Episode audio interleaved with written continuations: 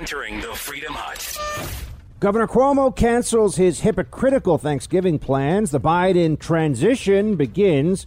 AOC versus Ted Cruz on the stimulus showdown, and Mattis calls for an end to America First. Buck Sexton. Mission decoding the news and disseminating information with actionable intelligence. One small. Make no mistake. America, great. You're a great American again. This is the Buck Sexton Show. former CIA analyst. Former member of the NYPD. I think I can speak for three hours without a phone call. Try doing that sometime. It is Buck Sexton. Now, Uh, this Thanksgiving is going to suck a bit. This is not some existential reality. Cancel your plans if you absolutely do not need to travel somewhere. Travel by car if you must travel. I don't like it to be any number. I like it to be keep it to your immediate household. Eat all of the mashed potatoes by yourself. That's what I'm going to do. limit the number of people, do it outside, and wear your mask. If you go over to a friend's house, mask up the whole time you're not eating or drinking. If you're a college student, shelter in place for at least seven days once you arrive. Separation should be the norm. Avoiding direct contact, including handshakes and hugs. Speak softer because louder voices, shouting, screaming, actually singing spreads the virus. You can't test your way out of or into safety here. How about no, libs? Welcome to the Buck Sexton Show, guys. Great to be here with you. I just want to tell you right now that the people that are saying all that stuff to you, how many of them, how many of those media figures do you think are really going to do that? Are going to quarantine if they have college age children, make make them quarantine when they come back from school? Are going to wear masks the whole time they're at Thanksgiving dinner with their family, except for the moments they're putting the food in. But they they're going to mask up between bites. That's what they say. Unless you're eating or drinking, you got to sit. So sit there at the table with a mask on, and then pull that mask down to shovel some turkey into your mouth. That's what they're telling you. This is crazy, right? We all know this. People aren't going to do it. So why are they saying it? That's what I want to ask there. Why are they saying it? And maybe this is a, a moment where we could do a, a a bit of a reflection on what I often refer to as the original sin of the left, of the Democrat Party, of socialists and collectivists, and that is hypocrisy. Now, hypocrisy is an area that they always run afoul of because so much of the collectivist mindset is based upon policies that the support of which gives you the benefit of being a good person, but you don't necessarily get touched by that policy. It's for what other people should do. You know, as a leftist, as a collectivist, what everyone else should be doing, but you yourself don't think that you should really do that. That doesn't sound worthwhile or fun, or that's not a trade off you're willing to make. And you see this with countless areas of Democrat policy debates and just the way that they they go about trying to be the busybodies in all of our lives, the hall monitors, right? They'll tell you about how they want, and this is classic with Democrat politicians, they want to raise taxes. They themselves will pay. I mean, the people that are the biggest advocates of this, raising taxes on the rich, they'll have an army of accountants making sure that they hide all of the funds they possibly can, right? They'll do that, but they also want everyone else to pay more. And if that means that wages are depressed, if that means that hiring goes down for certain industries or companies, they, they don't really care because it makes them feel good to support it. Climate change, perfect example of this. All the people you see who are the biggest advocates for climate change policy on a global scale, knowing that that's going to have terrible consequences, especially in the developing world, especially in countries where they are still very much in need of the glorious economic benefits of a fossil fuel based economy. Sorry if they have to slow things down, if they can't have air conditioning and refrigeration and access to the kind of food and the kind of medicine and, the, and all these different products and things that rely on fossil fuels. If they can't really have that the way we do in the developed world, you know, we don't want the whole planet to overheat, so too bad. Oh, but then the collectivists come up with this other idea. They'll say that's why we need to have a global wealth redistribution program through climate change that everyone else is going to pay into. But trust me, John Kerry, who's now been tapped as the climate change czar for an, an allegedly incoming Biden administration, the transition is going on right now. They're moving forward with the transition. Whether they get to the Oval Office or not remains to be seen. But you got John Kerry coming in. This is a guy who, when he was paying the absolute bare minimum tax rate on millions and millions of dollars of his wife's investment income, he also moved his yacht from Massachusetts to Rhode Island to pay small less tax on it. And trust me when I say this guy flies private all the time, but he's going to be the climate change czar. That's right. He won't make the changes himself, but he does want to make them for you. And you see this, it keeps repeating, it keeps replaying itself because it's a mentality. It's about an approach to life. It's a way to get out of being held accountable to principle. It's about what you support publicly, not what you do privately. That's this is a mantra. This is a central concept for the left and for Democrats. And and in an in, in an incoming Biden administration, you'll see this all over the place. And that then brings me back to Cuomo, uh, who is among the very worst governors, among the worst when it comes to uh, the delusions that he now peddles publicly about how he did a great job with leadership. He was showing everybody how it's done, how you're supposed to fight back the COVID virus as a leader.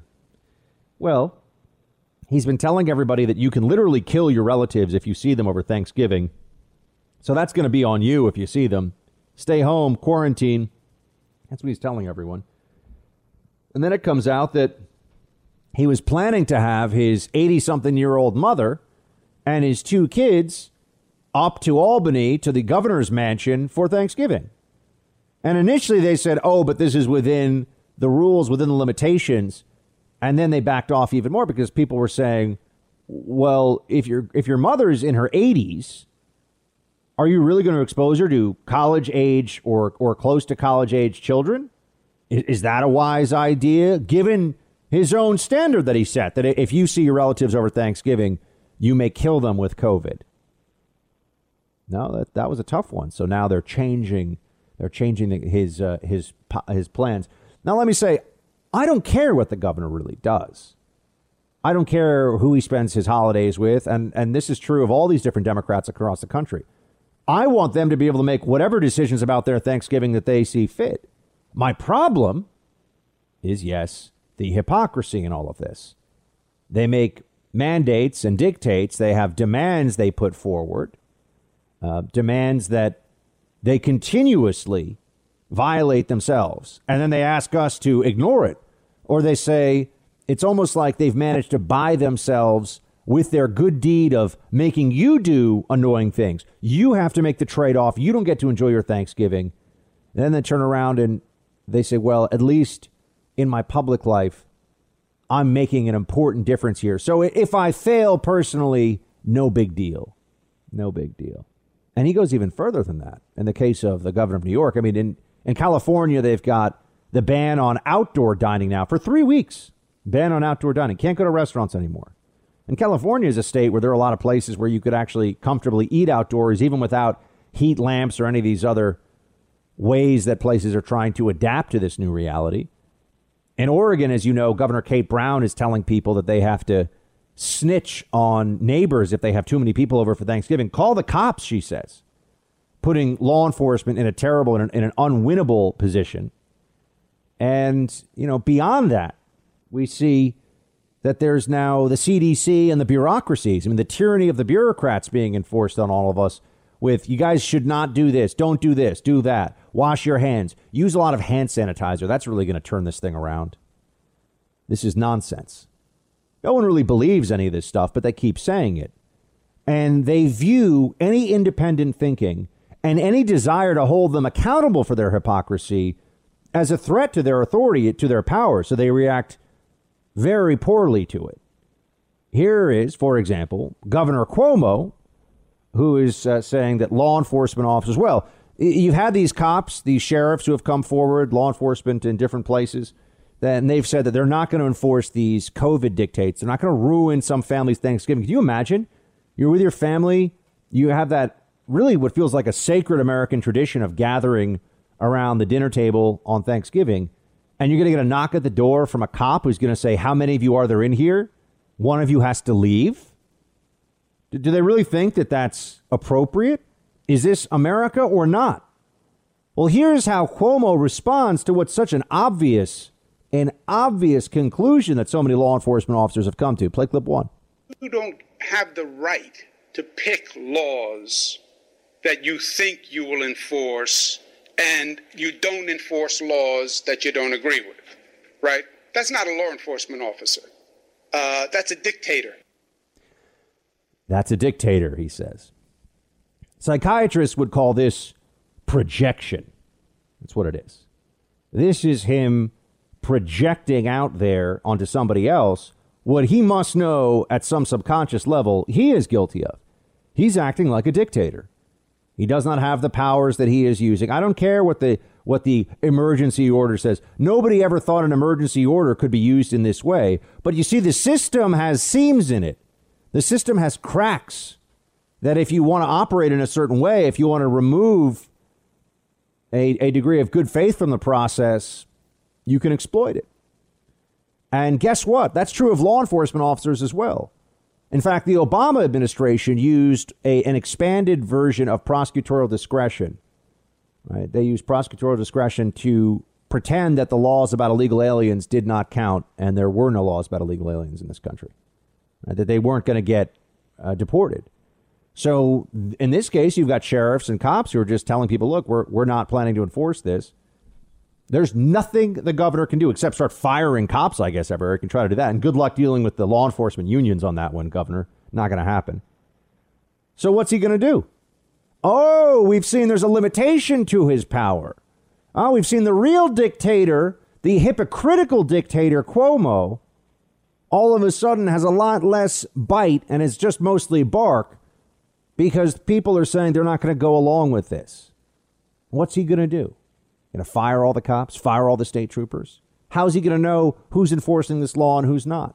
Now, sorry. Too bad for him. Turns out there are some people who still think this is America and who can watch the actions of the elites and the ruling class and take away what the rest of us can see too, which is that this is a, an exercise in a power grab that never should have been allowed, that they exploited the fear and the misery of Americans during, yes, a very dangerous disease's spread. Uh, and they did it so that they could be in charge in ways that you aren't allowed to question. But they want to make sure that they can still do whatever they want. And ultimately, that's the weakness in all of this. We see they don't really believe what they say. They don't take the actions they demand of you, which is a reminder of a few things. One, these are unreasonable demands.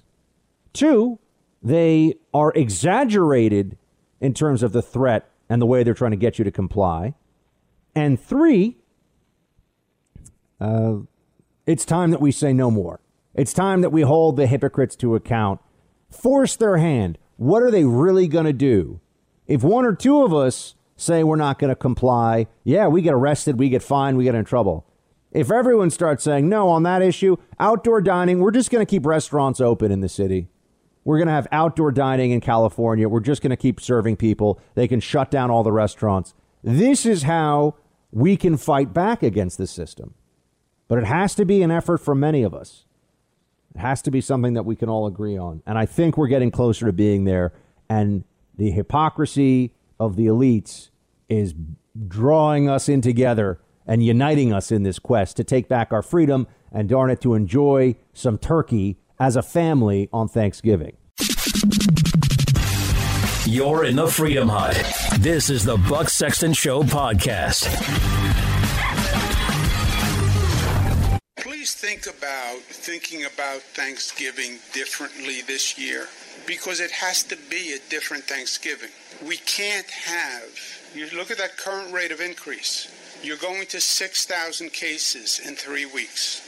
You can't have an accelerant on that number. You really have to reduce that number.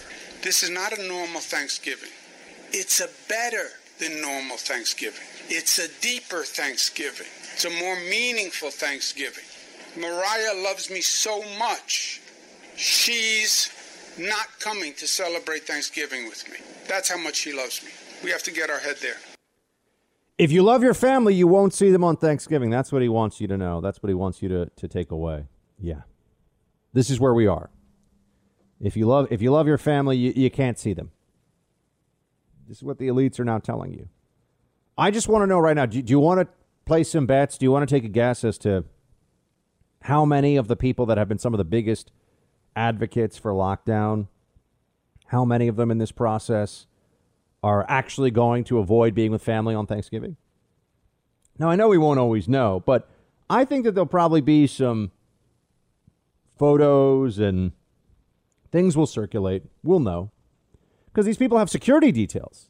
They have other people around them. Oh, and they have to be near them, right? They have to take that risk. Whether we're talking about the Pelosi's or the Newsoms or the Cuomo's, you know, they're staff. They'll know what's going on. It'll leak. And I think you're going to have some of them that are telling you avoid family, and they won't avoid family, but you're supposed to. This is the Democrat mindset. You know, they don't have to recycle necessarily. You have to recycle. They don't have to pay higher taxes. You have to pay higher taxes. It's a, it's a very toxic mentality, very toxic mindset with which to approach day to day life, but that's what you have here. That's what you have. Oh, here's also Cuomo on vaccinations to justify he wants at least six more months of dictator control. That's what he's letting, at least six more months of it. Play 20. It is going to be months and months and months before you hit a critical mass on the vaccination. I will wager anyone who wants to wager. It will be at least six months before you hit critical mass. Now, what does critical mass mean? As I've told you, if within 30 days we have vaccinated millions of uh, senior citizens and, and people who are at the highest risk from COVID 19, you're going to see the death rate from this, the daily death rate from where it is right now, drop off dramatically, maybe in half, you know, maybe more. Uh, and we'll we'll start getting down to numbers that we understand as as manageable in terms of cases and hospitalizations for a public health threat like this. So he's just playing games here by saying critical mass. Does he mean vaccination for everyone? We don't need everyone to get vaccinated. What do you get when you have enough people vaccinated? Oh, that's right. That dirty phrase we're not supposed to use, but is the basis for vaccination theory herd immunity. Thanks for listening to the Buck Sexton Show podcast. Remember to subscribe on Apple Podcast, the iHeartRadio app, or wherever you get your podcasts. Well, it's it's sort of like saying I have a constitutional right uh, to drive drunk. I have a constitutional right to not wear a seatbelt, or to yell fire in a crowded movie theater, uh, or to not follow the speed limit. Uh, it, it's you know we're talking about a quarter of a million people dying already. You know more than you know the the, the Korean War, the Gulf War, and the Vietnam War added together. Uh, which part don't you understand? You wear the mask. It's, there's no constitutional right to walk around without a mask. This is we did it in in, in uh, 1918. I don't know why we can't do it now. That's interesting because what he's really telling you is that they, the government, has a right then to mandate making you do anything that it wants to. And does he have an argument? This is the governor of Maryland, Hogan, who's a moron. Does he have an argument for how there's a how's a, there's a uh, there's a legal authority to shut down houses of worship? We have a First Amendment, right? The free exercise of religion. It's not the free exercise of religion unless somebody might cough on you and you might get sick. D- does he have an argument for this? Does he want to explain? No, as we know, they just don't want to deal with the fact that they're a bunch of moron tyrants who haven't been able to save people, who don't know what to do, and so they just use and abuse their power even more. It's like driving drunk? Really? Hmm. How many people uh, drive drunk and create accidents for other people? It's a, there's a there's a high percentage chance if you're driving under the influence. How many people walk around asymptomatic with COVID and give it to somebody else versus the general population of just walking around? The, the better the better analogy here would be no one's allowed to drive cars because 30,000 people a year die in car accidents. That's the real analogy. We don't need cars. Who says who says we need vehicles? Bicycles everywhere. That's what the libs suggest. Bicycles everywhere. Why are you why are you such a monster? 30,000 people a year die in vehicles. Can the government just mandate? Can it just outlaw all cars because it's dangerous? Well, it could, I guess. It could try if it was insane. That's what we're seeing. So that's that's a much more accurate analogy here. All right, that's a much more accurate analogy, but you know they're not going to go with that. Of course, it's it's nothing like driving. Oh, and he says, shouting fire in a crowded theater.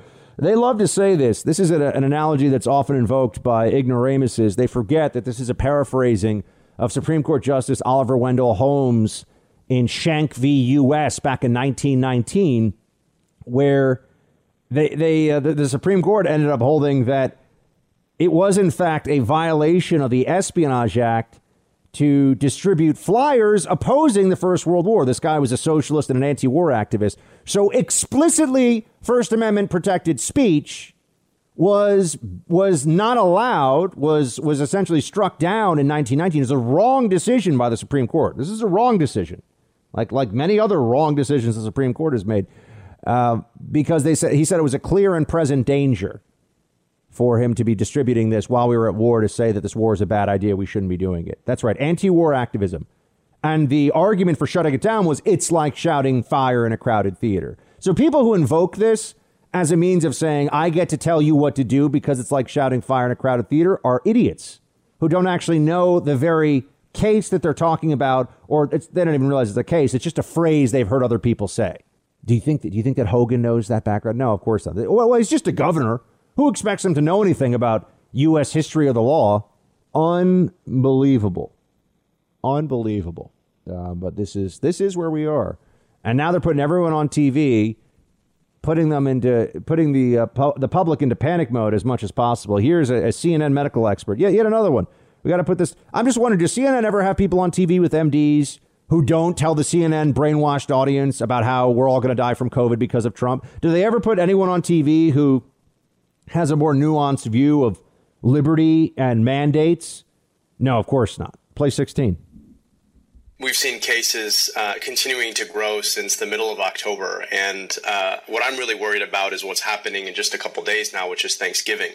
And we know that this surge is largely driven by the changing weather and the changing behavioral patterns that come with changing weather. People going inside and sometimes spending more time uh, less physically distant without masks in uh, in settings like a, a home or, or, or other spaces. And so uh, this is really concerning. And Thanksgiving, of course, is a place, this time when people come together uh, with families. So it's really, really critical. If you're concerned about the fact that hospitaliz- hospitalizations are up, that hospitals are full uh, in regions across this country, that maybe you consider uh, spending time apart this Thanksgiving so that you know that every person in your family can spend time together every Thanksgiving after this. Because, of course, 258,000 families uh, are thinking about a Thanksgiving with somebody uh, who will never be with them again at that table. And so we've got to do what we can to protect ourselves, our loved ones, and our communities.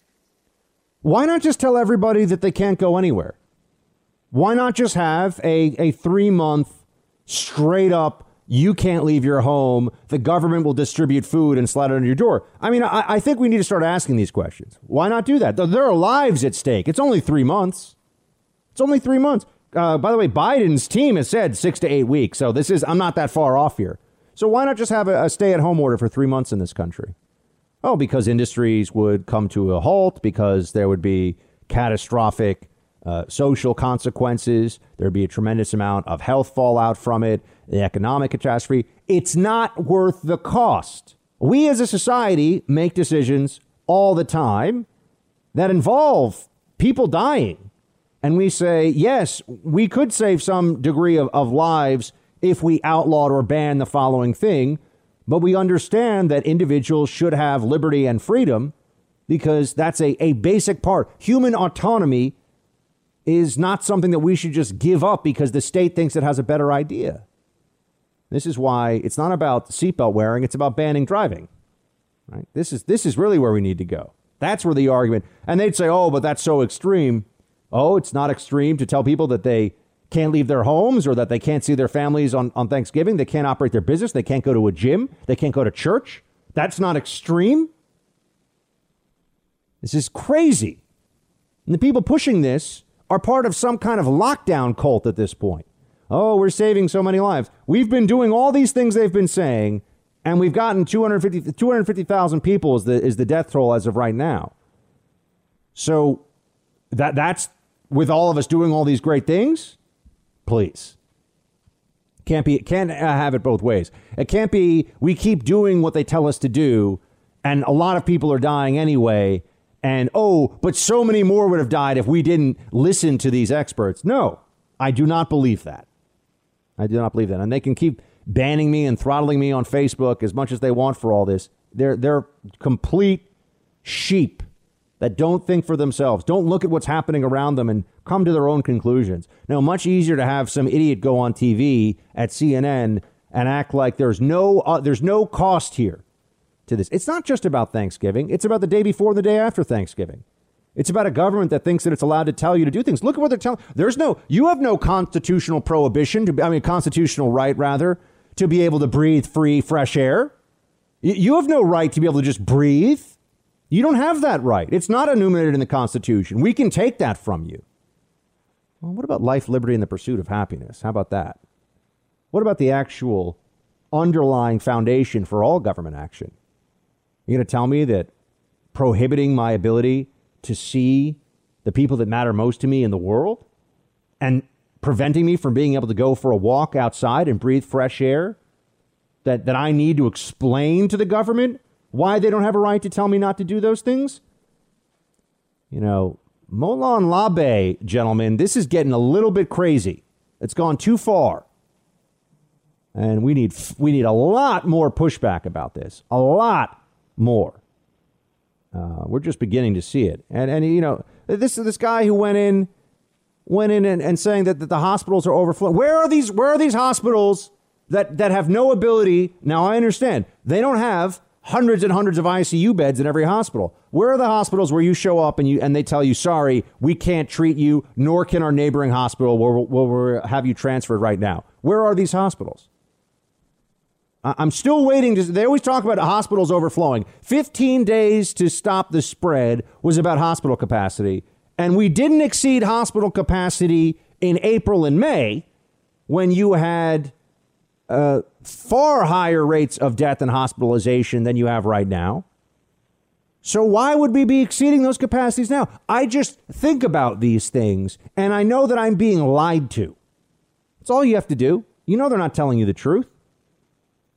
I've, I've been speaking to friends in New York City hospitals. They say, hey, are you guys overwhelmed? Yeah, a little bit of an uptick, but it's flu season as well. And so we expected this. And they're not, over, they're not overwhelmed. It's not that they, they can't handle the influx of patients. In fact, patients come in and stay for a shorter duration of time. They're more likely to get out and get back home, and then they're immune. That's what's actually happening in a lot of hospitals here in New York. I can't speak to every hospital in the country, but where are the where are the hospitals that cannot give care? Because that's a, that's an urgent, that's an emergency, right? Oh my gosh, we need. Remember when we needed the ventilators and we needed uh, the uh, Defense Production Act and we needed more people. We needed all these things. Are we back there now? Or are they just running the same script again to keep you keep you scared? Just wait two weeks, hospitals will be overwhelmed. Just wait two more weeks. You'll see. Then two weeks passes and everything's not what they said it was. And we go, wait a second, you guys are wrong. Oh no, no, no. Two more weeks. The hospitals will be overwhelmed.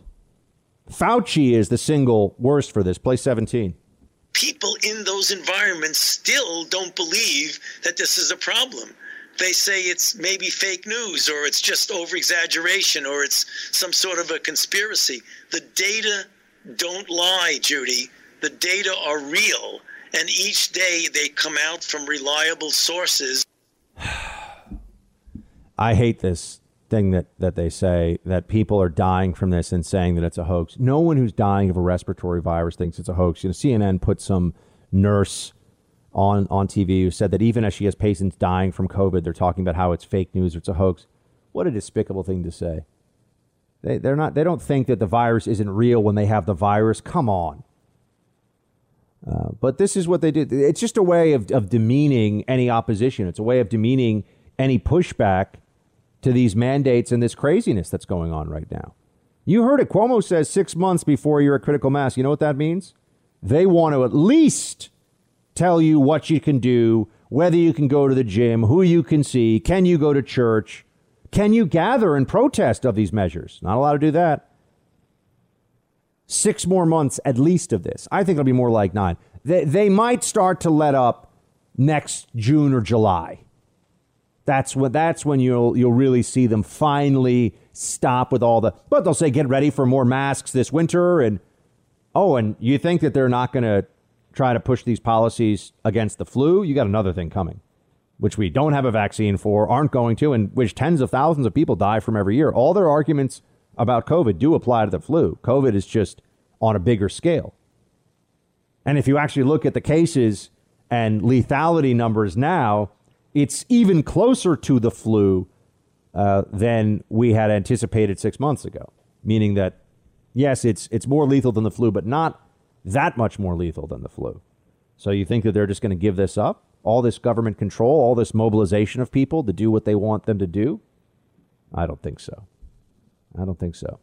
It, when, when, when Fauci goes on TV and says things like, uh, hospitals everywhere running out of beds and people are calling it fake news. Uh, this guy is just a classic lib bureaucrat. That's what he is. That's his mentality. He can't even help it. It's who he is. You know, he really believes, you know, the system and, you know, the mitigation, you know, you bring it all together. And however, we're going to make sure we don't, you know, have too much of this going on. And, all, you know, this, this guy, what exactly has been his utility in this process? I'm going to ask you this question. I really want you to think about this. Would we have been much worse off if there was no Fauci constantly going on TV to say, you know, be careful, don't see people, wash your hands? You really think the country would have been much worse off? I don't think I don't think it would have made any difference at all. I'm just going to tell you that right now. I, I don't think that his admonitions have done anything for us. If anything, it's just been more annoying and divided us politically because he's so obviously a big lib. But People don't want to see what's right in front of them, especially when they're brainwashed. It's so hard to break through. You're in the Freedom Hut. This is the Buck Sexton Show podcast. 15 for a funeral, so people are starting to say it's a funeral for their turkey. So there are ways to get around this. Uh, but seriously, I don't know who elected this Karen. You know, I mean, these busybodies think that they can dictate to us everything we do in our life and how we live our lives. Nothing in our country, nothing in our country's history ever indicated that we would live in a world where one person would dictate our all of our behaviors. But even from a practical point of view, if you look at the data on this, the objective evidence is we've been putting more and more mandates on for the last six months. We have now more mandates than we've ever had, including these new ones. And guess what? We have more incidences of COVID positive patients than we've ever had. So there's no indication really that any of these lockdowns or any of these mandates have slowed this down. In fact, I think the Wall Street Journal put it best when they said the virus is insidious. It's largely uh, spreading regardless of human behavior. And really the only thing that's going to slow it down is a vaccine. Yep. There's Senator Rand Paul, also an MD. Notice how you don't hear the media talk about that very often.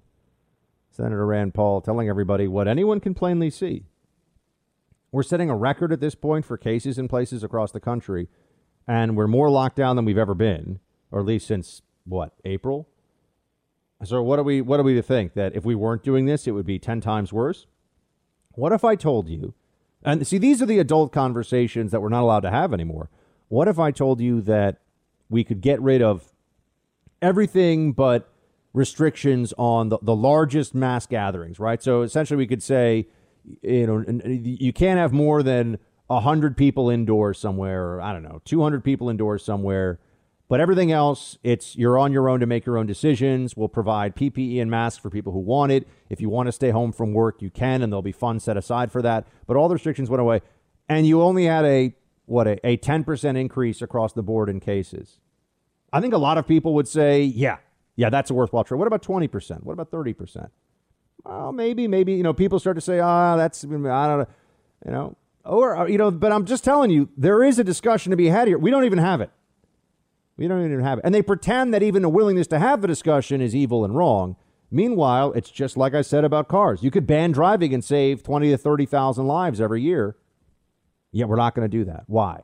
Do we not care about life? No, we know there's a trade off. What the Democrats, what the lockdowners are doing right now is pretending that society does not make trade offs like this all the time. Thanks for listening to the Buck Sexton Show podcast. Remember to subscribe on Apple Podcast, the iHeartRadio app, or wherever you get your podcasts. And there's so much disinformation coming out about these crazy court cases that he keeps doing and what's happening in Michigan right now. I mean, it, it, it feels like a, a, like they're attempting a coup to me, Sonny. I know everybody doesn't want to hear that, but that's what dictators do when they try to say this election isn't real. This it, this didn't happen. I'm going to change it. Zero self awareness from Democrats and liberals here about the allegations, the the charges they make. Zero self awareness about this. None. Let's start with this.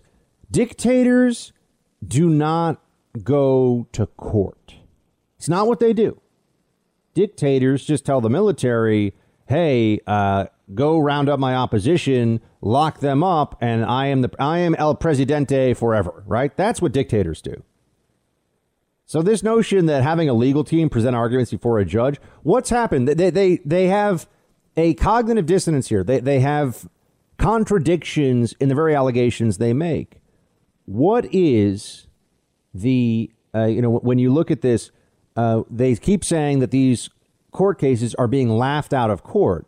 But then they also say that this is a horrible threat to democracy.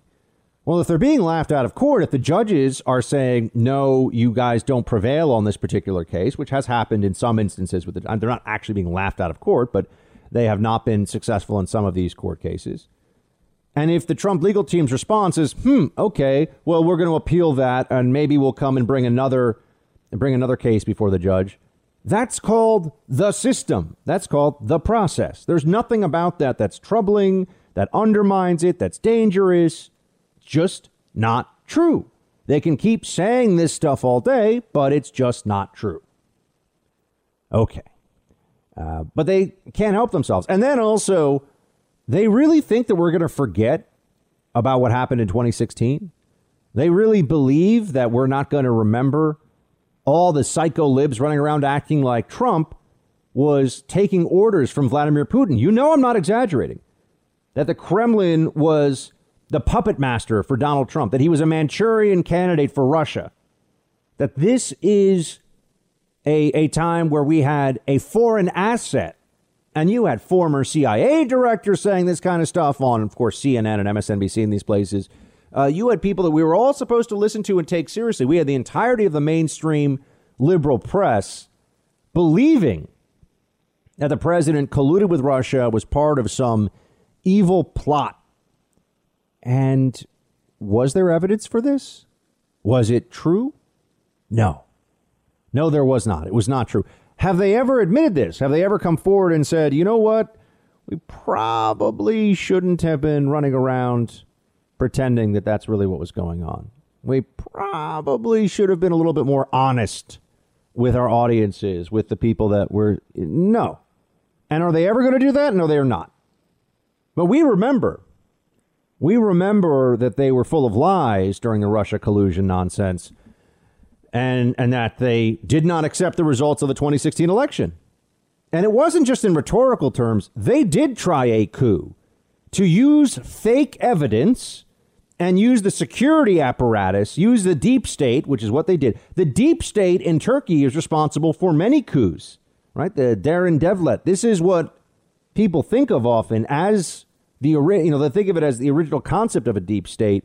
There is this military industrial complex of sorts in Turkey that will just step in and say, sorry, this election result will not stand, or, you know, we're the government now. And they've done it many, many times over the course of the 20th century. That's what a coup looks like. And a coup in the context of Trump, the attempted coup, was that there were deep state individuals, Comey, Strzok, Page, Brennan, Clapper. There were people from within the security apparatus who were Democrats and who were partisans who didn't accept the 2016 election and then used fake evidence. This is all a matter of fact now. Used fake evidence, the dossier, which was a joke and all, all full of bull. Remember the, the golden showers. I mean, it was just preposterous, the whole thing. They used that and then media pressure to get an investigation going. The purpose of the investigation was to r- remove the president from office. Well, when you have a fake investigation I'm sorry, a, a, an investigation based on fake evidence, knowingly fake evidence, and you use that as an excuse to bring a Soviet style political persecution prosecution, that's a coup. So they tried a coup in 2016 and it didn't work. And now they're telling us that Trump bringing legal challenges and saying that he wants to establish, he wants to make it clear that there was fraud going on here. That's a coup. There was fraud. We all know that. It's just a question of how much and how much can we prove. Those are the outstanding questions. That's what still remains. Uh, but no, we, we have to we have to be told constantly that the president is, is a threat to our sacred democracy. Oh my gosh. And he's just not genteel enough when he deals with these libs. Play eight. One thing, though, that I believe doesn't deserve a word more, and I don't get what my brothers and sisters in the media keep playing to this. Who cares if Trump concedes? It's not in the law. It's a tradition that gives a nod to decency and disagreement. He's never been about that. He's never been about anything but his own selfish interests, and you know it. Why give him another chance to lie about the election or anything else or everything else? He isn't going to tell his followers to do anything but give him more money for a lost cause and use it maybe even on something else. Less is more from Trump, and I hope you all know that.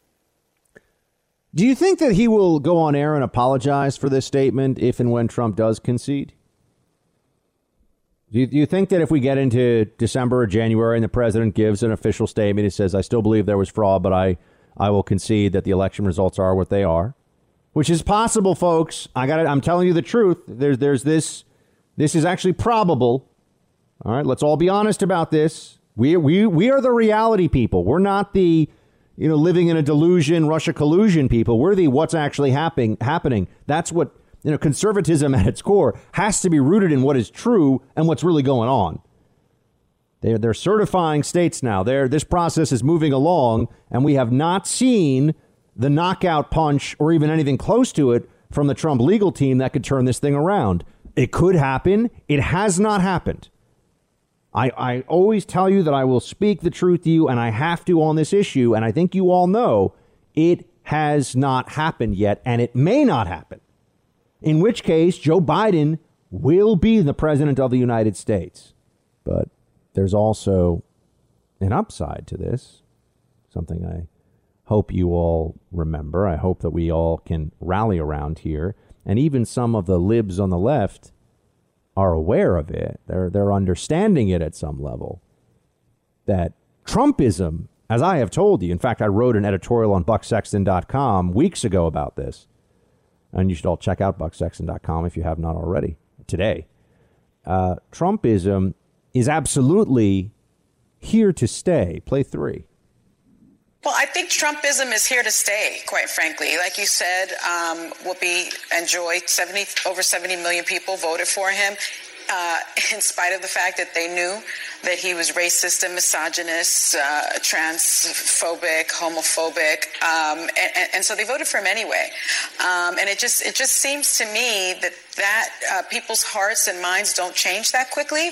And if we stop talking about uh, President Trump, then you know I, I'm always fearful that past becomes prologue. Right? When you forget about the past, it can happen again and again and again. And I do think that we're seeing uh, someone that is trying to avenge uh, you know, Joe Biden's election, um, someone who um, is is a bankrupt when it comes to morality, and uh, you know, the bottom line is this could happen again. Someone else could be voted into the presidency that is not as crass as President Trump, that sort of is a little smoother around the edges. If we forget who this person was yeah. in office for four years. Now there's all the usual Trump's a racist, he's awful, he's a misogynist, all that stuff. Right, he's a racist who got more votes from black and Latino voters in this last election than he did after being president for 4 years and then Republicans generally do in presidential elections. But Trumpism is here to stay. That's that's reality. The Trump movement isn't going anywhere. So I'm glad to see that libs I'm glad to see that libs are recognizing this, because otherwise they're going to have some kind of a meltdown when they see that America first and the principles, the ideas uh, that Donald Trump represented secure borders, better trade deals, looking at American interests as separate and distinct from the interests of the global community, uh, calling out the losers and mediocrities who run the swamp for their own benefit, pretending to care about people when they don't give a damn about them. That's not going anywhere. And I also think that Trump is going to be running effectively a Trump a Trump movement largely from Mar-a-Lago. And this is again assuming that we don't have that that legal turnabout that could still happen. So there we have it, friends. You're in the Freedom Hut. This is the Buck Sexton Show podcast. I certainly would support investigating the president of the United States. What he has done uh, in the four years that he has served as president is simply unconscionable. I think criminal in some cases. He's placed this country in danger. And the president of the United States is supposed to be about making sure uh, that the country is safe and secure. And he has done everything possible uh, to undermine our democracy. And I don't think that can be overlooked. And I don't know what Biden would do.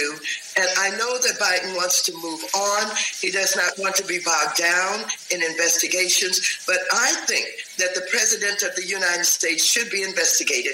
And we should send a message across the world uh, that we will not tolerate the undermining of our democracy in the way that this president has done. This is Congresswoman Maxine Waters vocalizing uh, the thoughts that many, many Democrats share, which is that they, it would not even be enough for Trump to leave. It's not even enough if Trump loses, he's done, he's finished.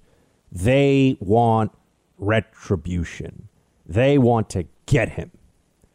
And there's so many levels you can look at this on where it's clearly insane. It's clearly crazy. There's so many. But I, I would just say this first and foremost. Uh, they've investigated him for four years. They've thrown so much at Trump to investigate. They've been they had the Russia collusion probe, and they had impeachment and more witnesses, and the Congress running that, and they had they've had the Southern District of New York, and they've had the District Attorney of Manhattan, and they've you know they've had all these investigations. They're investigating the Trump uh, the Trump campaign for Russia collusion. They're investigating the Trump Foundation for like tax fraud. They're I mean all they've done is investigate this guy for four years with everything they've got, every tool at their disposal. They leaked his tax returns because they couldn't get them through other processes, right? So all they've done is harass this guy with whatever BS investigations they possibly could.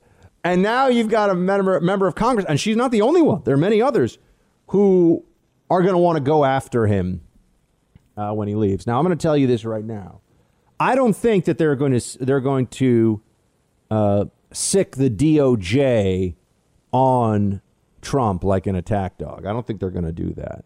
What I do think will happen is that they'll allow it to occur at a, at a at a lesser level of government. Now that that's not to say that that's not to say that there's a not, no real risk here for the Trumps. When I say lesser level, I just mean further down the federal government. So you'll have the district attorney Cy Vance in New York will look at the Trump organization, and and I think they will investigate them, uh, but they're going to try to take it away from the DOJ level, at least initially, and go lower down. So it seems like it's not coming from the Biden administration. But I'm going to tell you this right now: these people play hardball. You know, they, remember this. You know, Dinesh D'Souza who is honestly one of he's one of the conservatives that I used to read when I was, you know, a young guy coming up in the ranks and, and you know, right college and right after. Dinesh D'Souza, who I've had on the show many times, and he's a friend of the show, he was treated differently for a, a completely to say it's nonviolent is even an exaggeration. It's he gave fifteen thousand dollars to a congressional candidate who was sure to lose, but it was he doubled up essentially. I think he gave two $15,000 contributions. He wasn't supposed to do that. Usually you pay a fine and you're told don't do anything else illegal for a year and you know we'll just let this go. They made him go to a halfway house. They wanted to send him to federal prison over that. And that was the Obama DOJ and that was acting through Preet Bharara who was one of Obama's little henchmen.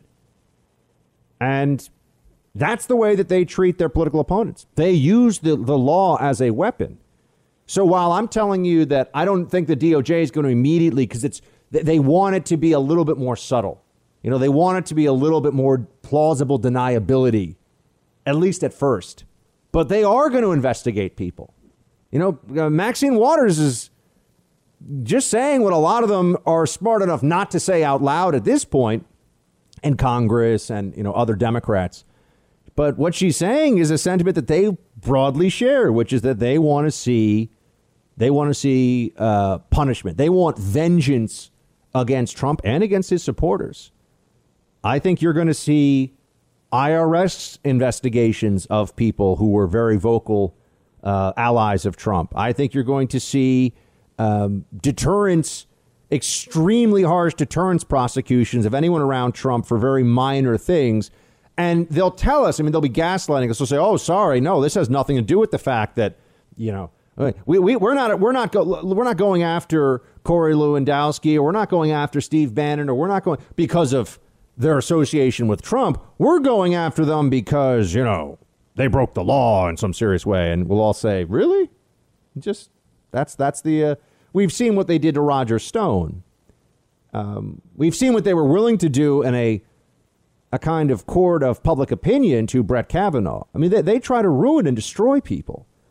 So, one thing that we do need to be prepared for is that even if they get their wish, there's going to be no there's no outreach, there's no real call for unity, there's no willingness to be better than they've been in the Trump era. The left is going to be out for scalps. They're going to be out to make examples of people. And you may have this this cabal of the swamp at the top with Biden and other people you know from the Obama administration that you know people like Blinken and Kerry who seem or just I- I- mediocrities who seem relatively innocuous. But it's going to be you know whoever's running the civil rights division at the DOJ. It's going to be a U.S. attorney for the Southern District or for the uh, for the Eastern District of Virginia, and it's going to be those players in this who, without even having to be told by the mafia boss, in this case Biden, know who has to be made an example of know who needs to be punished in a Biden era. So I, am telling you this now because I think we're going to have to revisit this. Just give it time. Think of all the criminal prosecutions of Republicans that were effectively show trials, if they got to the trial phase, or that were just investigations where the process was the punishment. Rick Perry, Chris Christie, Ted Stevens, uh, uh, uh, the guy, uh, what's his name, the governor of Wisconsin, Scott Walker. I mean, you just go, there's a whole list. I can't even think of them all at the top of my head. And of course, Trump at the very top of the list with Russia collusion. So get ready for lawfare from the Biden regime, but look for it to be a little bit cloaked, a little bit insidious. Thanks for listening to the Buck Sexton Show podcast. Remember to subscribe on Apple Podcast, the iHeartRadio app, or wherever you get your podcasts. I think they're all outstanding. I mean, what really stands out to me, Brianna, is the fact is that you're not seeing grifters, you're not seeing unqualified con artists, uh, you're not seeing people who are, as far as we know, under investigation by the FBI. I mean, it just makes you realize all of the misfits uh, that Donald Trump appointed to office. And by comparison, this is that was really Trump really had the Z team. This is really the A team. I mean, it's really striking to me from Tony Blinken on down. They are all incredibly qualified with decades of experience, deep knowledge of foreign policy, deep commitment to American leadership, and just as importantly, they also know Joe Biden. They've worked with him for a long time, and that's going to be a key advantage because there is going to be a trust and confidence in that team that you don't see amid, amid the backbiting of, of the Trump administration. That's Republican turncoat, so former Republican, you know, turned Democrat Max Boot, who's never seen a war he didn't like for other people to fight. And now he's talking about how great the Biden foreign policy team will be. I want to bring somebody in who is going to uh, shake it up by dropping some truth bombs here about what the swamp, what the establishment foreign policy team would be under Biden, but also just more generally. For, it seems like they want us to forget the lessons we've learned under four years of Trump about what does work. We got our friend Harsanyi with us now, David Harsanyi of National Review, where he's a senior writer. David, great to have you. Always great to be here. Thanks for having me. So let's let's start with the named people before we get into the uh, the philosophy of a would be Biden foreign policy. And I think it's I think this is an area where there's a lot of bipartisan crossover in terms of what's wrong. But let's start with with who he's named and what your thoughts are about the people that Max Boot, clearly not the A team, is calling the A team. Yeah. I mean, I love that Max Boot says that this that, that was the Z team, the team that brought or helped at least, you know, bring about four or five potential peace deals in the Middle East that uh, he would be raving about if it had been Obama or if it had been Biden, but or would be Biden. Um, Antony Blinken or Tony Blinken, who, who we met, who I think you mentioned, has been essentially has the perfect swamp resume. I think he, you know, he went to an Ivy League school. He worked for Clinton. He worked for Obama. He was a lobbyist. He was, you know, uh, Senate on the Senate Foreign Relations Committee when Democrats ran it, I believe, and has literally been wrong about every single issue by the standards that he himself set. Wrong on Russia when he was mocking Mitt Romney and all that was going on. You know, by his own, I don't know that the reset's a bad idea with Russia, but that's his own, you know, his own words. Wrong on Syria where he wants more troops. Wrong on um, Iraq where he was part of the decision making that went into going to Iraq for Joe Biden wrong on Israel and the Middle East in a huge way. Biden, Kerry, all these people have been around forever say that there couldn't be any peace if we didn't first go through the Palestinians. And even the Arab League and even the Gulf states, the Sunni Gulf states, are now abandoning the, the PLO and, and Hamas and moving forward, making peace with Israel. Now, you know, whether you think it's a good deal or not, that's a separate story. Well, what it is, what it does show is that Biden's team, these these professionals that are not the Z team but the A team, and deeply steeped in all the theories and understanding of the Middle East, were wrong about everything, and yet they get to run everything, and no one ever questions, uh, you know, no one ever questions them simply because it's credentialism. They have all the right credentials. You know, David, I, I've worked as a as a research associate, a research intern at a number of foreign policy think tanks in my in my formative years and then was was at the CIA, which is kind of like the government's little secret foreign policy think tank, right? But a lot of you get the people come in with the same kinds of credentials. You know, you go to these international relations schools and everything, which is one of the reasons why the CIA and the intelligence community is actually so full of leftists because they tend to self-select for other people that you know went to you know Harvard or Columbia, and they do these international relations schools where they really don't learn very much. By the way, it's really just indoctrination into the BBC NPR view of global foreign policy. I mean, that's that's what you actually learn in those places. Uh, but but you're you're right, and, and I think this is important for everyone to think about now. We were told that Trump foreign policy because he didn't have experience in that arena, and the people he brought in were somewhat non-traditional. I mean, some of them were people that have worked in this in the past. Trump's foreign policy has been mostly successes. He did not get a deal with North Korea, so let's just get that out of the way. And he tried. And sometimes I think the stuff he said was a little weird about Kim Jong un, but still. Um, but in terms of wars, disasters, terrible stuff happening in a foreign policy sense, how can we view the Trump foreign policy as anything other than extremely uh, improved upon based on what we have with the Obama foreign policy?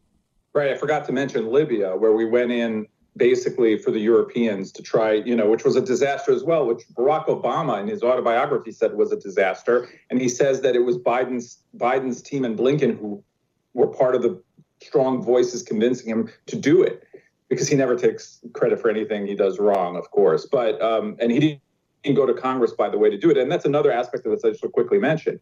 You know, when, when I read all these stories about how great, how America's back, it's all about Europe, right? It's all very Eurocentric the world is a big place. We have a lot of other places to deal with and a lot of other allies around the world. But yet, doing what France and Germany want us to do seems to be really what they're talking about, like going into Libya, like joining the Paris Accords, which will be ratified by the European Union, but not by the United States Senate, where it should be if it's a real treaty. Um, but of course, the media will say nothing. I already see all the same folks, you know, celebrating how we're going to be, you know, back out there doing what we've done for 35 years. Never once saying, you know, we haven't been in a war during this last four years, you know, that wasn't started earlier. Um, no yeah, we, I mean, really by the way, just to, just to follow up on that, we're speaking to David Harsanyi of, of National Review. You should read his nationalreview.com. Look for David's pieces every week there.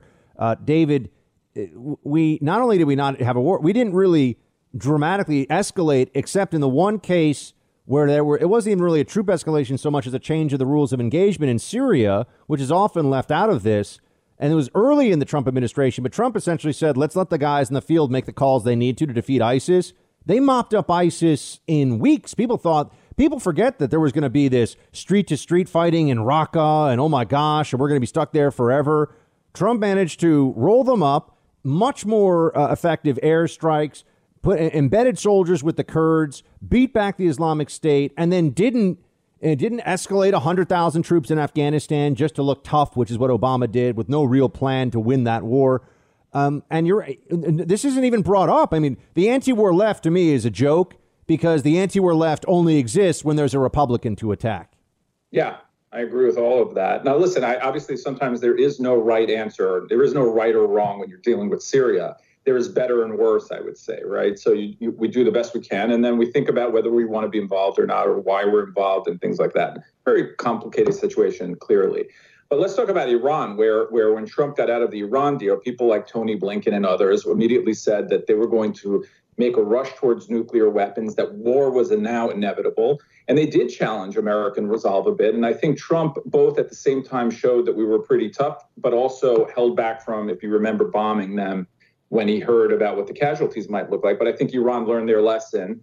Um, and then he killed Soleimani and so forth, who was a terrorist. Who I don't, you know, I just don't think Obama would have taken him out. I mean, it, it was um, amazing to me that the media really tried to make this whole case. I remember the Soleimani thing very clearly. You know, I was working the CIA's Iraq desk when Soleimani was, I mean, he was orchestrating, uh, you know, ambushes targeted at U.S. soldiers with EFPs to maim and, and, and kill our troops. And remember, Soleimani was not at war with us, right? He was just killing Americans in a country that wasn't Iran because he thought it was good for Iranian interests and he felt like it.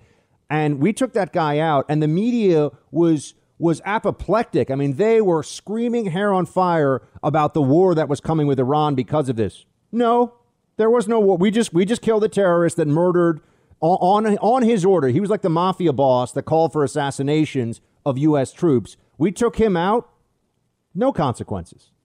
Like, well, yeah, they, they fired some rockets just as a show. Oh, that's I mean, yeah, but I mean, strength. I mean, you know, they yeah, fired. Yeah, no, right.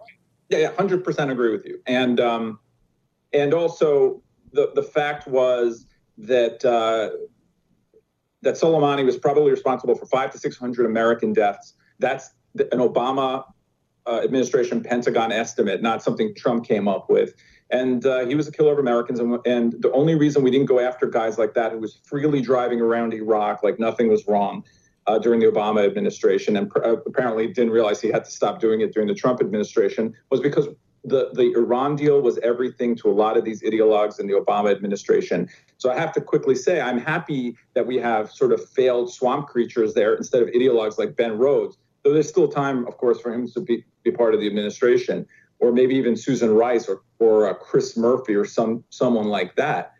But you know, we shouldn't forget still that these people were wrong about Iran. They were wrong about moving the embassy to Jerusalem. They're wrong about everything, and we keep acting because of their credentials like they have a level of professionalism that isn't there. I, I wrote a column on this, but if you or I were as bad at our jobs, now thank God I don't have a serious job like you know he does, but if we were as wrong at, at our jobs, we wouldn't have a job. Well, and this in is DC. You get to run things. Yeah, I, I, uh, everyone. Guy, uh, this is only uh, guy who's worse than Blinken is is Biden, right? Biden is has been more wrong than even Tony Blinken in his history, and he's the president now.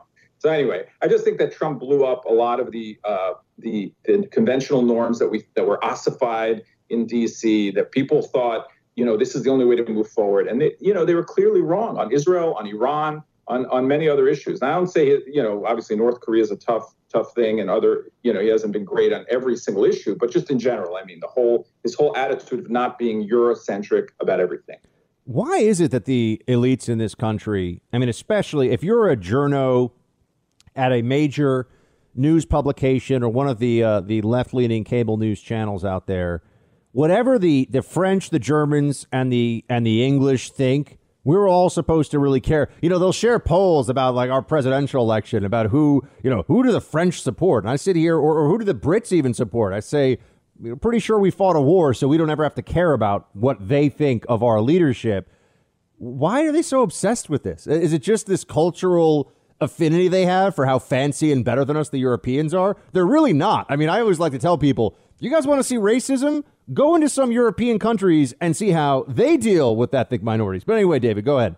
I'm really happy you mentioned all that because I actually am writing a book now that will come out next year on that very topic about how um, our elites, our journalists, our politicians are always looking to Europe, despite the fact that we do everything. And I mean everything from racism to, you know, to assimilation, to economics, to healthcare better than they do um, by any standard.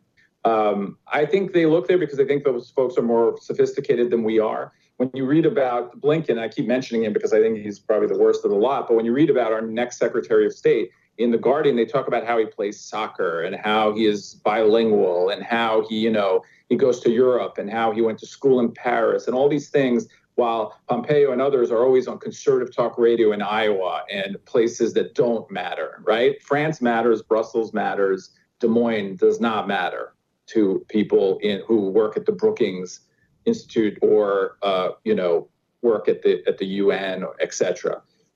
I, you know, I think that this might bite them. I think that Americans were pretty happy with the foreign policy we had in the last four years. I think they're happy about uh, a less about a less uh, a belligerent outlook and hawkish outlook on the world, and uh, we'll, we'll see how that shakes out politically. David Harsanyi, everybody, check out his latest at nationalreview.com and follow him on Twitter if you're on Twitter. David, Harsanyi time is always fun. Thanks for joining. Thanks for having me. You're in the Freedom Hut. This is the Buck Sexton Show podcast. There will be no separate peace between Israel and the Arab world. I want to make that very clear to all of you.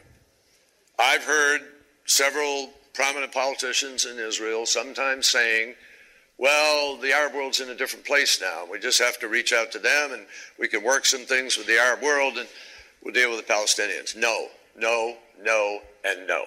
I can tell you that reaffirmed even in the last week as I have talked to leaders of the Arab community. There will be no advance and separate peace with the Arab world without the Palestinian process and Palestinian peace. Everybody needs to understand that. That is a hard reality. That is total bull, but that was John Kerry back in 2016. And notice that that he is just a stupid person's version of what an intelligent, authoritative person sounds like, right? There will be no peace with the Palestinians separate and apart from the, you know, this whole thing. Well, he was wrong, but he, he presents this not even as his assessment or his opinion. He says this is established reality. He was wrong. And that was in 2016. And you know who proved him wrong? The Trump administration that has managed to negotiate peace deals with Gulf Arab states and Israel. And there were more on the way. I think those might fall by the wayside now because there, there's a, a, a constituency in this country of the leftists that really believe that American foreign policy, uh, we're supposed to care a lot about the plight of the Palestinians, even at the expense of U.S. interests in the broader region and we're not supposed to favor the interests of Israel, which is an allied and important state in the region.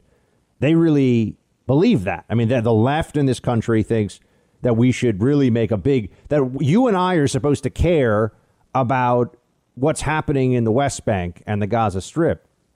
I don't care. I mean, I care as much as I do about any other place in the world. I hope people are safe and fed and happy and everything's fine, but uh, I'm not about to make it the centerpiece of the U.S. government's attention in a region of hundreds of millions of people uh, that has seen more than its fair share of violence and war in recent years, and that we just want it. We just want things to calm down, and we don't want to send our men and women over there anymore in uniform fighting. We don't want to do that anymore. And I, I think you're going to see a real struggle ahead here in this uh, in this possible Biden administration I think you're going to see a real struggle where everyone uh, on the right is going to be saying, hold on a second, we don't want, we're not doing this interventionist, peacekeeping, rebuilding other countries thing. It was a bad idea when Bush pushed it, and it was a bad idea when Obama pushed it. Trump didn't fall for that. We're not doing that again. And the left, because, you know, the Democrats, because they'll be in charge under Biden administration, will all of a sudden forget all about their their anti-war side. Will forget forget all about you know Bush lied, babies died, and they'll be pushing for the you know for the exertion of U.S. military power on behalf of the internationalist globalist consensus. And I'm going to fight that tooth and nail because I'm telling you this right now. I'm not going back over there for the CIA, and I'm not sending a future Buck Jr. or Buckette. That doesn't sound. That's not a good name. Um, sounds like a thing you fill with water. L- little, little. Uh, I don't know, Mark. Come up with a feeble. Little Sarah. I don't know. I just came up with a name. I'm not sending my kids over to the Middle East to fight in a war in 20 years because of the globalists. I'm not doing it. Thanks for listening to the Buck Sexton Show podcast. Remember to subscribe on Apple Podcast, the iHeartRadio app, or wherever you get your podcasts. All right, folks, we've got our friend Boris Epstein with us now. He's a strategic advisor to Trump 2020 and a member of the legal team. Boris, thanks for making the time for us. I really appreciate it. Thank you so much, Buck. Good to be with you, my friend. So tell me where where does all this stand right now? Because Biden is out there. He's named all these different people. He's you know director of national intelligence and his national security advisor. I mean, he's moving forward with the transition. He's acting like this is all over. Where do the legal challenges stand right now? Well, here's what it is. We continue to expose widespread election fraud and voting irregularities all across the country. Buck, if you look at Georgia, where they found ballots, seeming thousands of ballots under every rock, the, uh, the recount continues, and we're pressing for that recount to include signature matching. So it's a true and honest recount in Georgia. In Pennsylvania, uh, the the legal fight continues. We actually scored two victories in the Third Circuit yesterday. One was for an expedited uh, hearing, and one was another procedural motion. And uh, and and, and that uh, that law law case continues in the Middle District of Pennsylvania, which was which is where it was initially, and now it's up to the up to the Third uh, Appellate Circuit in Michigan. Yesterday, it was disappointing to see the Board of Canvassers certify the uh, the vote because there was so much irregularity in Michigan. In Wayne County alone, 71% of rolls, voter rolls, did not match up with the amount of people who actually voted. We're going to continue pressing our case in Michigan. In Wisconsin, the the recount continues, and and we we are confident that we will see at the end of that over 100,000 people who voted outside of Wisconsin law because under Wisconsin law, under the Wisconsin Constitution, uh, voting by mail and absentee is a privilege. It is not a right. You have to apply to be able to do so, and we're confident that when this when this audit is done, when this uh, when this um, uh, recount is done, we will see a huge amount of folks who voted but did not have approval to vote by mail and absentee. And in Arizona, a huge array of irregularities, huge array of, of, of election fraud that we've seen that we're going to be laying out and again pressing our case forward there, and the same thing in Nevada. So that is uh, drawn through all the states, and we feel very confident that once all the legal votes are counted, the legal votes are counted, President Trump will be determined to have won uh, re-election, and that's why we're pressing forward in this case. Can you just tell us, Boris, what is the the the Trump legal team's central contention or contentions right now in Pennsylvania? In Pennsylvania, a, a, key issue is the fact that under Pennsylvania law, observers are are required to observe and inspect mail-in ballots, and almost 700,000 700,000 mail-in ballots in Philadelphia and Allegheny counties alone were processed without being observed. So that's a key contention. The fact that, based on the Secretary of State's advice, Democrat counties were allowing their voters to cure ballots that were ineffective or, or defective in some way, but Republican ballots were there's a huge due process and equal protection problem as well. So those are two main points of contention in uh, in Pennsylvania. And so now, so everyone understands, a a a, a judge, a federal judge in Pennsylvania. Uh, d- denied that initial claim, so it's gone to the Third Circuit Court of Appeals how soon will that be heard? And how quickly thereafter, if the campaign does not get the remedy they seek, could it go up to the Supreme Court? Well, it's actually, there's been a lot of motion practice there. So I actually went with Mayor Giuliani to, uh, to Pennsylvania last Tuesday to Williamsport, which is where the Middle District sits. And, and we filed a motion for relief to amend a complaint that to, to, to expand our complaint, which happens often, especially in fast moving litigation Well, that mo- motions to amend are supposed to be granted freely at the judge's discretion. The judge denied it, and that's what we are appealing right now. We're not appealing the motion to dismiss because that motion was on the First Amendment complaint, which we want to change anyway. So that is why we're in the third uh, third circuit right now, and we are working uh, to get to a hearing as fast as possible. We did get an expedited hearing, uh, uh, expedited review granted to us. So a hearing on that specific thing, on an appeal of our denial of the motion to amend, uh, could be as soon as Wednesday, as soon as tomorrow.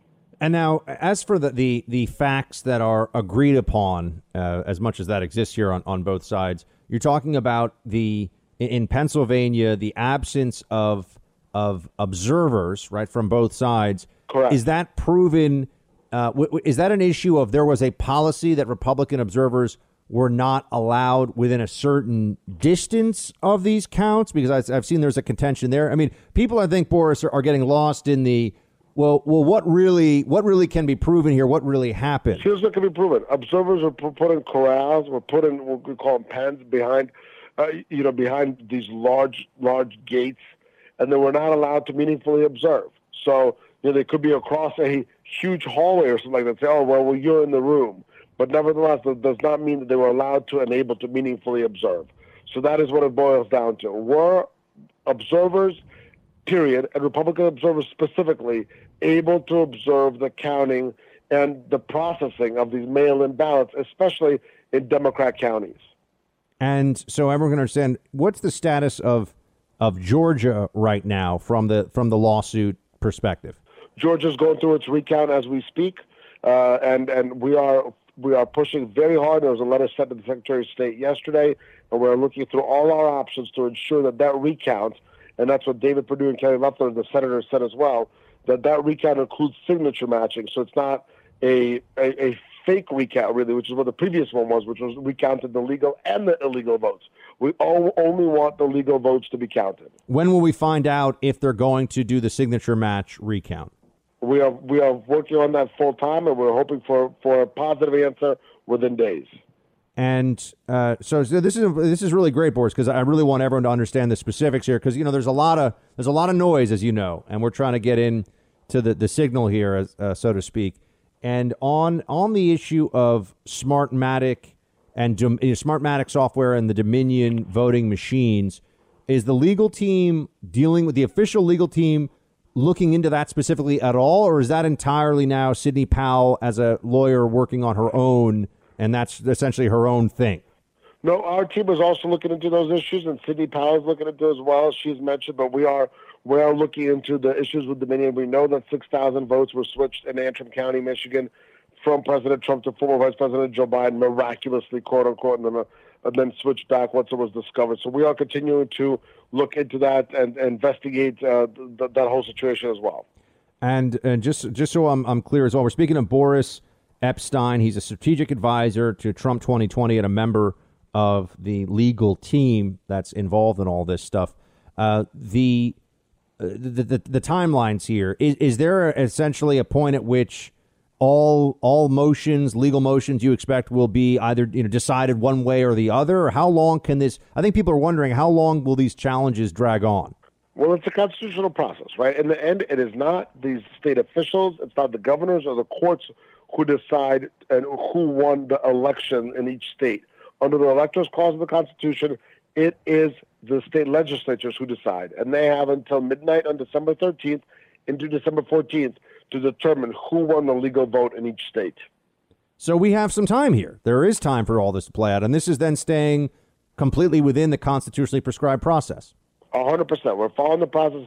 Keep in mind, Al Gore did not concede till December 12th in, in 2000. So we we have time, and and the key here is this: it's not about the president or the presidency. It's about the American people and the Constitution, and making sure that American voting is full of integrity and done legitimately. That's what we're after, and that's what we want to count all the legal votes for. What can you tell us about the? We, we hear often about a large number of affidavits, uh, sworn affidavits from people under penalty of perjury, who say they witnessed not mistake so much as outright intentional fraud. Is are are those being deployed in court? Those affidavits in large numbers yet, or are we expecting th- those to be introduced in the weeks ahead?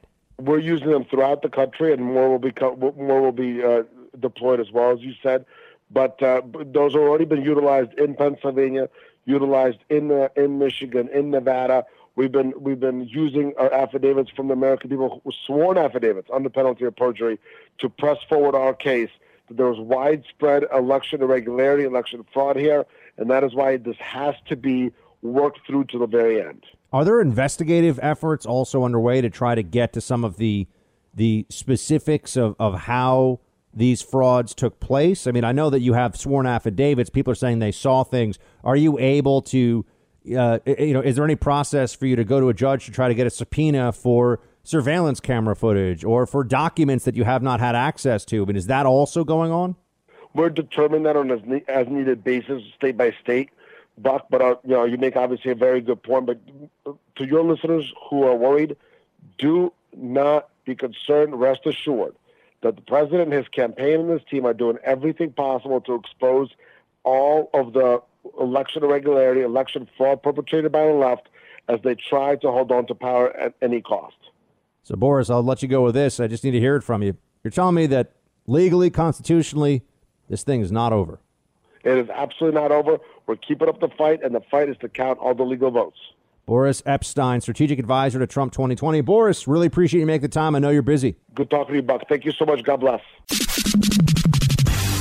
You're in the Freedom Hut.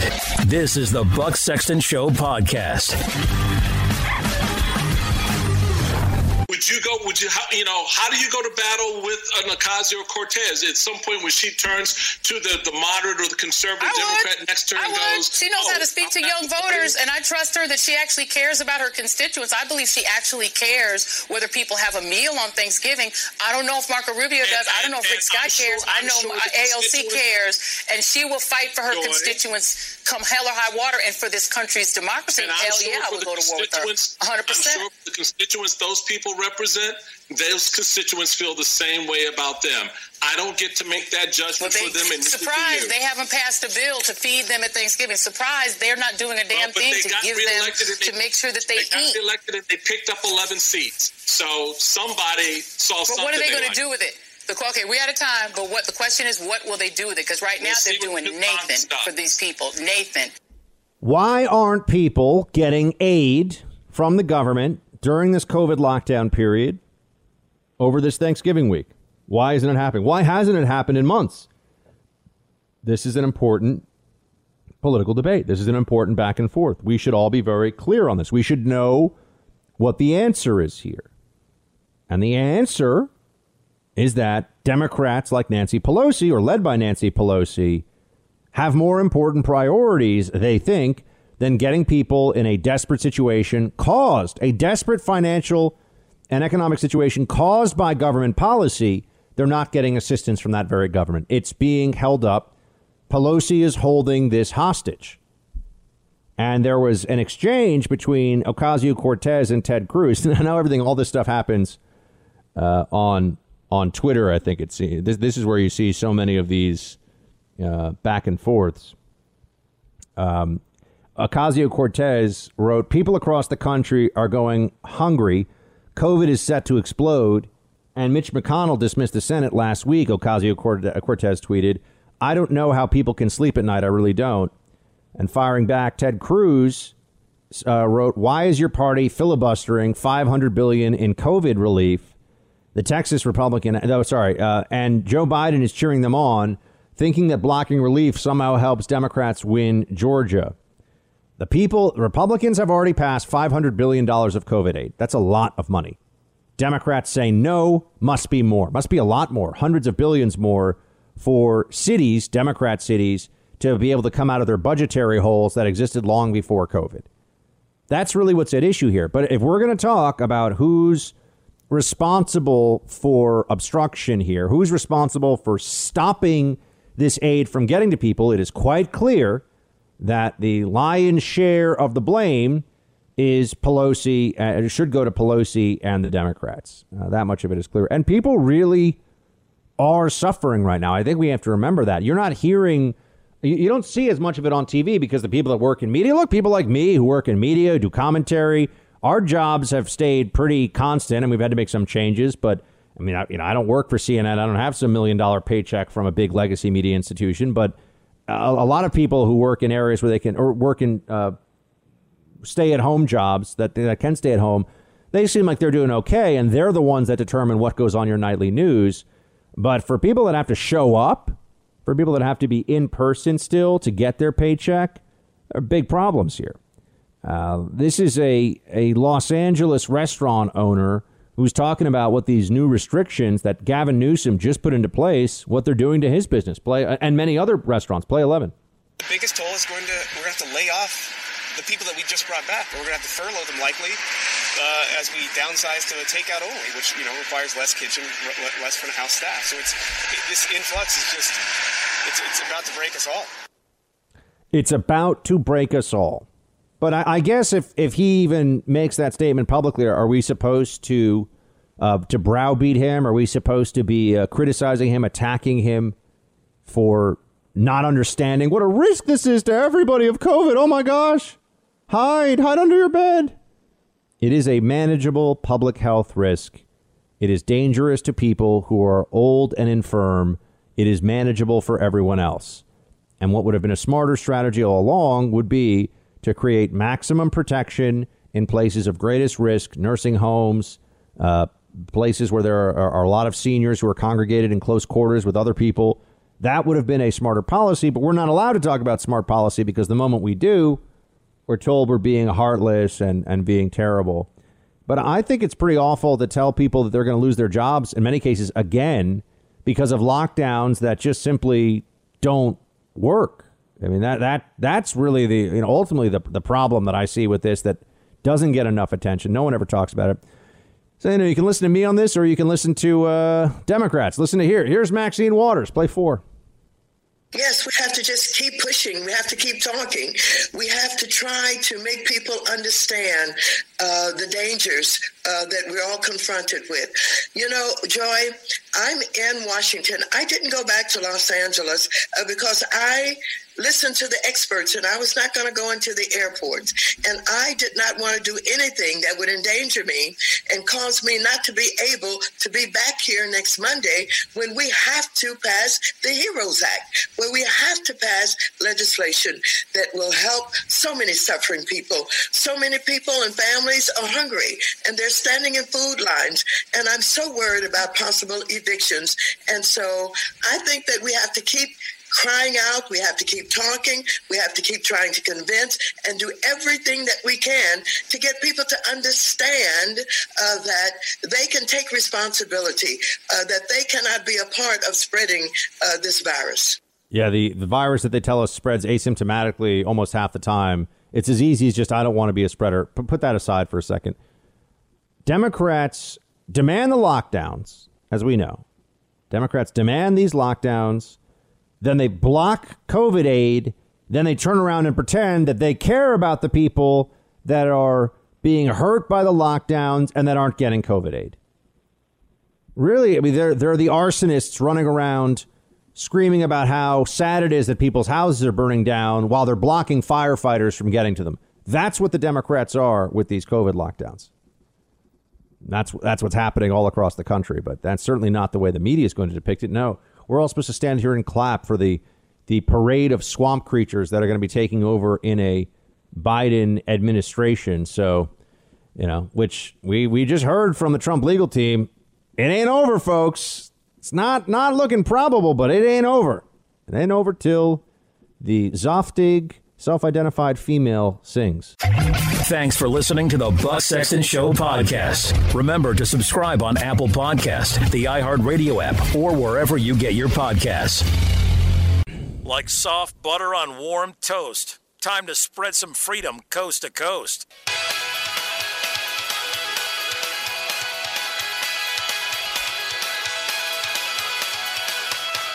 It's time for roll call. Roll call, everybody. Facebook.com slash, uh, Facebook.com slash Buck Sexton. Team Buck at iHeartMedia.com.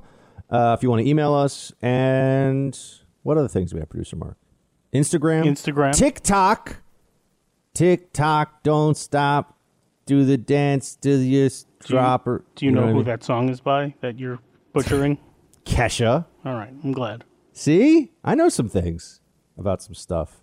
So yeah, that was a big song for all. I remember that one. Did whatever happened to Kesha? I think she's still around. Didn't she spell her name with like a money sign? I think Am I so. crazy? Yeah. Yeah. That's kind of a that's kind of a baller move, right? I mean, it days, makes her like stand out. We don't say we don't say baller anymore. We say fire. That's fire. Right? Uh, who says that? Like if something's cool, you say that's fire. No? I mean, maybe the kids do. That's what I'm saying. Yeah, the young, the youth, the Team Buck youth, the college age and below that listen to this show. They You're they gonna have to learn that fire. stuff if you're gonna be on TikTok. I want to be hip. I'm like 30 years younger than all these other radio hosts. I got to be hip, you know? I got to know the things about the stuff. Yeah, but if you keep talking about wanting to be hip, then you're not. I think it's one of those things too. It's like the word classy. If you refer to yourself as classy, it's not true. And if you you refer to yourself as hip, I think it's also not true. Correct. Yeah. So, don't I'll- say you want to be hip. Just be Yeah, I'm hip. just I'm not I'm not saying I'm hip. I'm just fire. So there we go. Yeah, no, that's not See, going to do I it. brought it full brought it full uh full circle there. And my TikTok. We got we got the Buck TikTok happening now. It's very exciting. I know a lot of you are going to email me and say it's a Chinese platform for monitoring and stuff. And yeah, that may be true, but uh, whatever. It's fun. I like it. I learned how to cook steaks on it. Follow me on TikTok. What are the Chinese really going to do with who you follow on TikTok and what you watch? It's okay. They're selling it to an American company, and I promise if I find out from my intel contacts that they're really still spying on us, I'll let you know. So for now, if you're on, I know this audience is like, what TikTok, Buck? What are you doing? I'm trying to be, you know, on the cutting edge. I'm also on Parler and Rumble. You know, Parler's great. I, I'm having so much fun there. It's it's so nice to read the comments, and they're nice, sane, patriotic Americans. On Twitter, I have to mute the comments because they're like, "Go kill yourself," you know. On Parler, they're like, "Buck, thank you for your witticisms and your excellent insight. I love this country, and I love Team Buck." And I just, I just feel like a warm beacon of freedom every time I open up my Parler account. Now it's great. I'm glad you're getting love from somewhere. Yeah. It makes me happy. Yeah, exactly, exactly. And uh, you know, uh, producer Mark, the uh, the Snow Princess reminded me that it is almost one year uh, since I met her on the street, which is what happened. I was doing a hit at Newsmax TV. The ol- I think it was the only hit at Newsmax I did that whole year, and I did it because I had a couple of friends over there that I wanted to see who work at Newsmax, and so they're like, "Come on over, do a hit, hang out, see everybody." So I was like, "All right, I'll come over." So I went over, and it, you know, it was a hit, and I, I think there were hundreds of people who were watching it at the time. And then I, I walked back home, and I bumped into the Snow Princess on the street. And that's how it happened. Wow, I, I did not know that that's how it happened. Yeah, that's how it happened. And people are always like, "Oh, does that mean you met online?" No, it means we actually met on the street. So uh, Did yeah. she recognize you or something? Or She was with a friend who recognized me, Oh. and the friend was like, "That's Buck Sexton." And then I was like, "Who is your friend, the Snow Princess?" And uh, that's how that's how it happened. But we didn't. We weren't really able to go out for a little while because there were. I had the holidays and stuff, so it wasn't technically the dating anniversary would be uh, would be uh, in February, middle of February. But we did meet. We did meet on the street in um, in New York City. So it happened. It was like a cold. There was also one of these nights in New York where like, why am I here? It's so crowded. Midtown was jammed with people. It was dark and cold. And I I just been in Newsmax and I was like, ah, what am I doing? And uh, and then I meet the Snow Princess. Yeah. you And met her right ask- before coming to my wedding. That's that's right. And people always ask uh, these. They ask about the Snow Princess, and I always say um, that it's because she's from uh, she's from uh, Buffalo, so that's why she's it's she's from a snowy place. She's the princess of the snowy place. Buffalo does get a lot of snow, in case you didn't know that. Yeah, I think that's common knowledge for most. Yeah, I'm just saying. I'm just saying. And Buffalo is one of those parts of New York. You know, there are parts of Pennsylvania that really feel more like the Midwest than Pennsylvania. You know, you get out in some parts of Pennsylvania and it's feels like America. You know, I mean, it's you know, Philly is East Coast. Philly is northeastern corridor. You get out way west and you're like, am I in Ohio? And and you get kind of the same thing here uh, when you're talking about way western New York. or anywhere north of Yonkers. Really? Yep. The Yep. rest of New York State. Mm-hmm. Yeah, I've been way up by the St. Lawrence River, and you're like, "Am I in Canada?" Because it feels like I'm in Canada. So Yeah, when we what- drove up to Cooperstown uh, around Labor Day, you, I didn't realize I was still in New York. Yeah. So that's the thing. People always say, "Oh, you're from New York." I said, "That's very. there's a lot of different versions of New York. This is like when I went to uh, I went to speak in Springfield, Illinois, to a great group of conservatives there, a GOP group in Springfield. And Springfield actually has a pretty good GOP core for a city. You know, it's the capital of Illinois, which people often forget. Isn't Springfield the name of the uh, town in The Simpsons too? It is. So the the Right. joke is, which Springfield is it? Right, and there's well, there's I think there's a Springfield in almost every state, something like yes, that. Yes, exactly. So uh, Springfield, uh, I went there to speak, and it's funny because they said you think of Illinois, and the media perception is Chicago, Democrat machine, blue. You get out into other parts of the state, and there's like red America. It's actually nice. Yeah, good things. All right. Facebook.com already told you that. Let's get to the roll call. Here we go. Um, and producer Mark and I will be talking more about Thanksgiving plans tomorrow. Basically, we're just going to discuss food and things that we recommend you all try in the food realm or that you do. That happens almost every day. That's true too. But Mark, like, are you a? Do you mix gravy? Do you use gravy as a kind of all of the above sauce, like the same way that some people just pour soy sauce, you know, on all of their Chinese food? Do you just sprinkle a little gravy on everything, or do you limit it to the to the turkey and the mashed potatoes? It mostly goes on the turkey, not even the mashed potatoes. I prefer mashed potatoes with just butter, salt, and pepper. See, I but if I it gets agree. on, I won't be angry. You know. Right. Now, how do you feel about when you're do you do you keep your cranberry sauce and your gravy separate or do you allow them to mix? I don't even get the cranberry sauce. I'm not a big cranberry sauce guy either, but sometimes it does give you the salty, sweet umami flavor if you get the two of them mixed together. I'm just saying, you know, crazy things crazy things can happen. If I'm drinking, if I'm using cranberry anything, it's going in my vodka. I'm just going to say this right now for everybody across America. There are some difficult truths that I have to tell you people. There are some things that you need to know whether you want to know it or not. And I'm just going to say it. No celery in your stuffing and no walnuts or nuts of any kind in your stuffing. It's not civilized. We don't do that.